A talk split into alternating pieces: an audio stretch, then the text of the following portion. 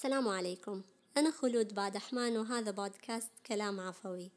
هذا البودكاست خاص جدا جدا جدا لأصدقاء خلود.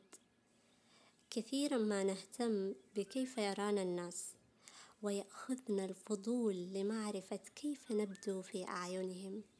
وقد يتظاهر البعض بأن ذلك غير مهم بل وينادوا بأن لا نكترث بنظرة الناس. سيكون غير مهم في حال كنت تعيش بمفردك إلا أنك ستصادق وتبني عائلة وتتوظف وتبيع بناء على ما يتصوره الناس عنك وليس على ما هو أنت فقط ولكن هل أنت أنت أو ما يتصوره الناس عنك؟ في الحقيقة أنت تملك الكثير من السمات بعضها تعرفها عن نفسك بناء على المواقف أو ما يقوله لك الآخرون وبعضها لم تعرفها بعد بل تظهر مع الوقت والتجربة والأمور التي تستجد. فالشجاع لا يعرف إلا في موقف يتطلب شجاعة والانفعالي لن تعرفه ما لم تستفزه وغيرها من السمات. ومع ذلك فهناك نقطة عمياء قد لا تدركها عن نفسك. يراها الآخرون فيك أو قد عرفتها وتظهر رغما عنك.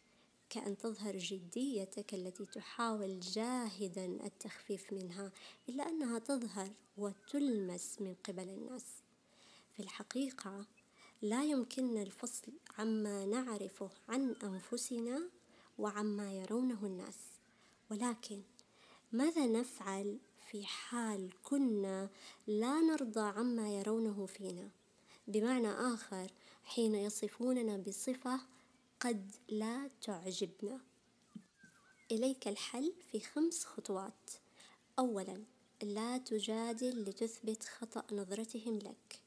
واسمع لهم. أنصت بكل حواسك ولا تقاطع. ثانيا احرص على أن تعرف ما المواقف أو الكلمات أو التصرفات التي تجعلهم يستنتجون هذا التصور عنك. بالمناسبة أحيانا قد تكون نبرة الصوت أو طريقة الابتسامة وغيرها. هذه كلها تعطي تصورات معينة. فحين يخبرك أحدهم عن صفة ما اسأل ما الذي جعلك تقول هذا؟ واسمع منهم. ثالثا أكرر لا تجادل وأنصت. رابعا اسأل نفسك هل هذا التصور يقوله شخص واحد أم عدة أشخاص؟ حتى لو كان شخص واحد لابد أن أفهم السبب في حال كان هذا الشخص مهم بالنسبة لي. خامسا فكر مع نفسك. كيف يمكن أن تحسن هذا التصور عنك إذا كان يزعجك؟ وأوجد حلول جيدة. علينا أن نعرف كذلك بأن كل شخص سيراك ليس بناء على تصوره وحسب كذلك بناء على أفكاره ومعتقداته وطريقة حياته وأيضا تفاعلاتك معه.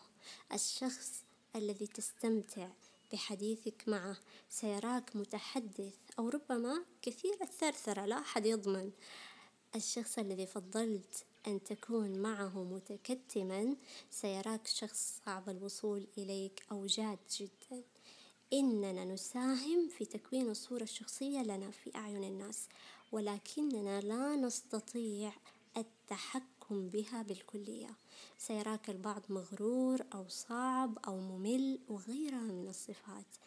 أنت في عيون الذين يحبونك لست أنت في عيون من يكرهونك أو على الأقل من يقفون في الحياد بلا مشاعر تجاهك. وكما قيل وعين البغض تبرز كل عيب وعين الحب لا تجد العيوب. وفي ذات المعنى وعين الرضا عن كل عيب كليلة ولكن عين السخط تبدي المساوية علينا أن نقف في الحياد فلا نظلم ولا نظلم. اجعل من نظرة الناس لك فرصة لتحسين ذاتك. أعرف أنه من الصعب أن يلقي أحدهم عليك صفة أو كلمة لا تراها أنت بنفسك ولكن عد وفكر بكل حيادية ومنطقية. جنب مشاعرك واستفد من الدرس. أنت تعرف جزء من نفسك والناس تعرف عنك أيضا. لا تتجاهل معرفتهم واجعلها سبيلك للتحسين والتطوير. كذلك انتبه مما تصف به الآخرين فقد يشكل ذلك عليهم ضغط وأنت لا تدري فيحاولون إثبات العكس لك ثم لا يكونوا كما هم. كم من كلمة كانت ستهدم ذاك الشخص وكم من خاطر أربك تفكيره وعقله لولا أن تداركه نعمة من ربه. هل أنت أنت أو ما يتصوره الناس عنك؟ أنت خليط مما تعرفه عن نفسك وما يعرفونه عنك. والمهم أنك في كل الأحوال قابل للتحسين. وكما قيل إذا أدركت الذات قصورها صعدت إلى قصورها. شكرا لاستماعكم. لا تنسوا تشاركوا هذه الحلقة مع الناس اللي تحبوهم بس اللي تحبوهم ونلتقي بإذن الله تعالى في حلقات قادمة.